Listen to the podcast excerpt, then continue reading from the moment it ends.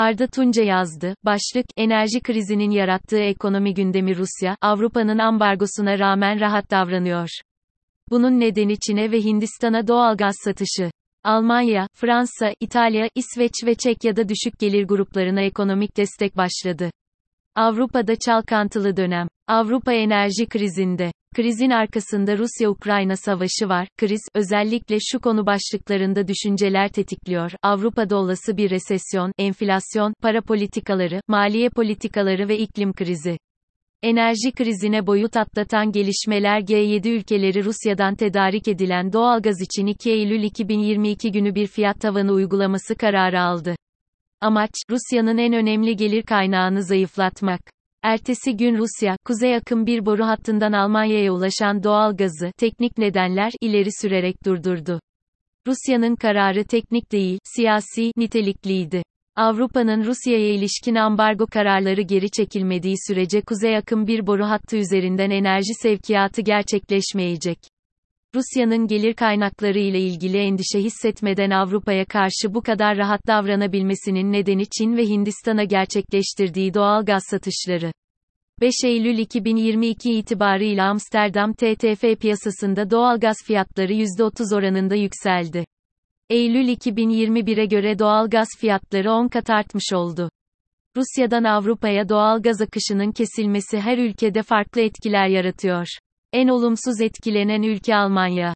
Gelişmiş ekonomilerde enflasyon tarihi rekorlar kırıyor.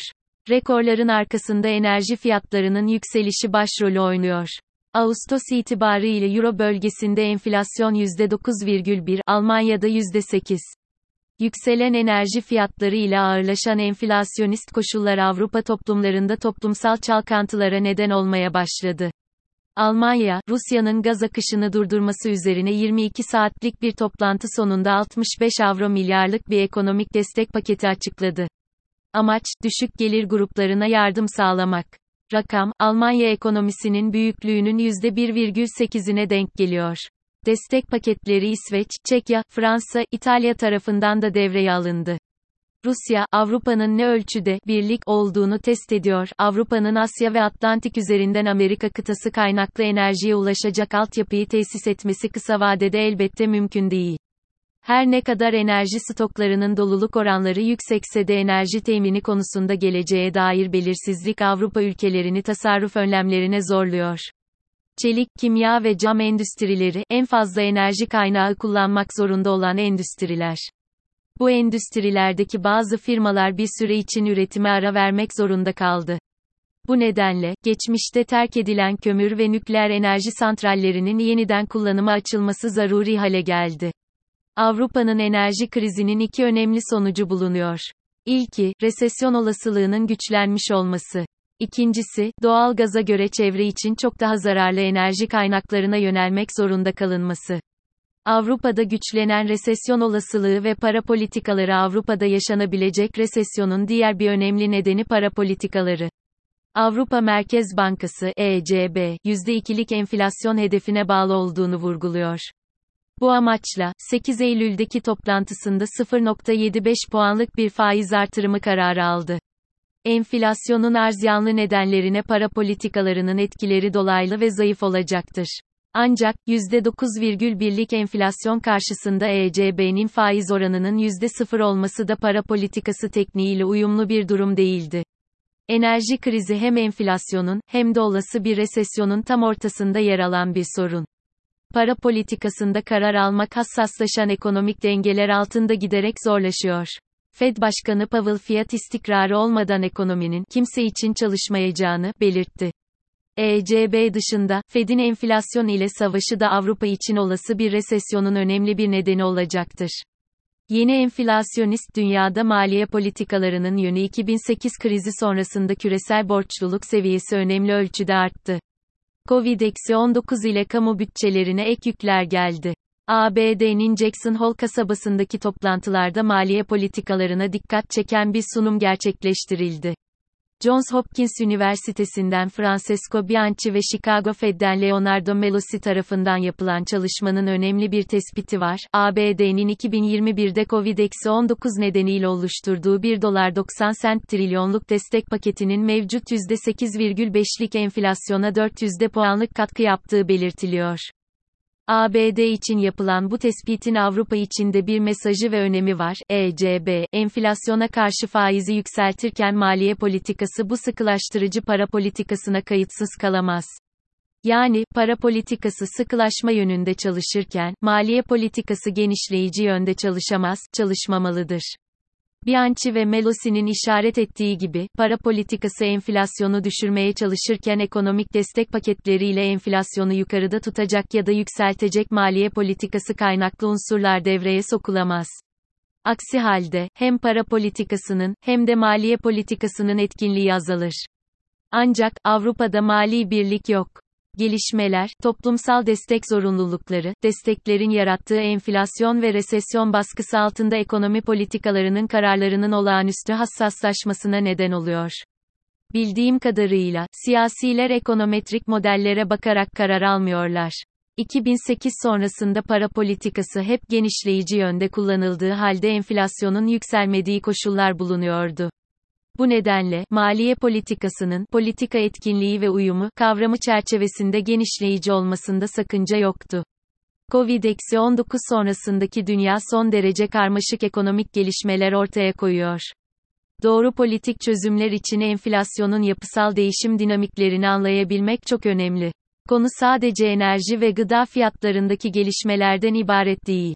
İklim krizi, piyasa ve özgürlükler gelelim en önemli konuya, iklim krizi. İnsanlığın içinde bulunduğu ekonomik ve siyasi bunalım iklim krizi ile boyut atlıyor. Devletler üstü kuruluşların ortaya koyduğu sera gazı salımı hedefleri doğa bilimlerinin felaket senaryoları karşısında yetersiz önlemler içeriyor. Bu konunun detaylarına bir başka yazıda yer vereceğim. İklim krizi ve ekonomi hiçbir şekilde birbirinden ayrılamaz. Zira iklim krizinin nedeni ekonomi büyüme, kalkınma ve demokrasi arasındaki ilişkileri analiz eden, konuya tarihsel perspektiften bakan çok sayıda akademik makale bulunuyor. 1980'ler sonrasında uygulama bulan kapitalist anlayış sosyal ve ekonomik adaleti göz ardı ediyor. Özgürlükçülük sloganı ile kendisini globalleşme kavramı etrafına yerleştiren kapitalizm piyasanın her sosyal sorunu çözebileceği varsayımına dayandı. İklim krizi de bu her sosyal sorunun bir parçası. Yeni kapitalist anlayış, serbest piyasanın, bırakınız yapsınlar, bırakınız geçsinler, prensibini, kuralsızlık olarak yorumladı ve, deregülasyon, süreçleri yaşandı. Bu süreçler, özellikle batı ekonomilerinde dezavantajlı sosyal sınıfların büyümesi ve artan eşitsizliklerle sonuçlandı. Gelişen koşullar, toplumların yereli önemseyen siyasi tercihlere kaymasını beraberinde getirdi. Kapitalizm, piyasa mekanizması üzerinden özgürlükçülüğü savunurken, tiranların, faşistlerin popülist söylemlerle arka arkaya iktidara geldiği ya da çok yaklaşabildiği bir dünya yarattı. Gelişmekte olan ülkelerde de benzer siyasi tercihler oluştu. Zira, onlar da bir dönem gelişmişlerin yarattığı krizden faydalandılarsa da, gelişmişleri olan, bağımlılıklarından, dolayı daha sonra zarar görmeye başladılar. Özgürlükler ve demokrasi küresel ölçekte önemli hasarlar aldı. Demokrasinin kapitalizme özgürlük kavramı üzerinden katkı vererek ekonomik refah sağlanacağı düşünülürken, kapitalizmin piyasa fetişisti bakış açıları demokrasiyi vurdu. Hasar gören demokrasiye sadece ekonomik eşitsizlikler cephesinden bakmak yetersiz olur. Ancak kuşkusuz ki eşitsizliklerin çok önemli payı bulunuyor. İklim krizi, iklim mültecileri yaratıyor. İklim mültecilerinin artması, milliyetçilik kavramının daha fazla gündemde olduğu bir dünya yaratabilecek. İklim krizinden yoğun etkilenenler, daha az etkilenen ülkelere göç edebilecek. Bulunmayan su, kuraklık nedeniyle elde edilemeyen tarım ürünleri artan göç sorunuyla beraber demokrasiye ilave hasar verebilecek. Her şeyi piyasaya bırakan kapitalizm, temelinde eşitsizliklerin olduğu bir rejim değişikliğini belli bir ölçüde yaşadı. İstediği ve başta yarattığı düşünülen liberal ortam hasar aldı. İklim kriziyle beraber bu sürecin bir başka seviyeye uzanması kaçınılmaz gözüküyor. Kapitalizm, özgürlük kavramını kendi dayattığı düzenle kaybedecek. Demek ki, mevcut haliyle kapitalizm kendi içinde çelişkili ve otokratik düzenlere yol açabiliyor. Kapitalist özgürlük fikri samimi olsaydı dünyanın en zenginleri Kuzey Kutbu'nda eriyen buzullar nedeniyle ortaya çıkan yeni enerji kaynaklarının sondajlaması işinin peşinden koşmazlardı. Avrupa kuraklıktan kavruluyor, Kaliforniya yanıyor, Salt Lake Gölü ağır su kaybı yaşamış durumda, Pakistan'ın üçte biri sel nedeniyle sular altında, deniz seviyeleri yükseliyor, ve, s. Bu olanları öngörmüş modeller ve çalışmalar var, 40 bin kilometrelik ekvator çizgisinin civarında 3.5 milyar insan yaşıyor. Bu insanların büyük bir bölümünün iklim mültecisi haline geldiğini düşününüz. Diyebiliyorsanız, haydi deyin, bırakınız yapsınlar, bırakınız geçsinler.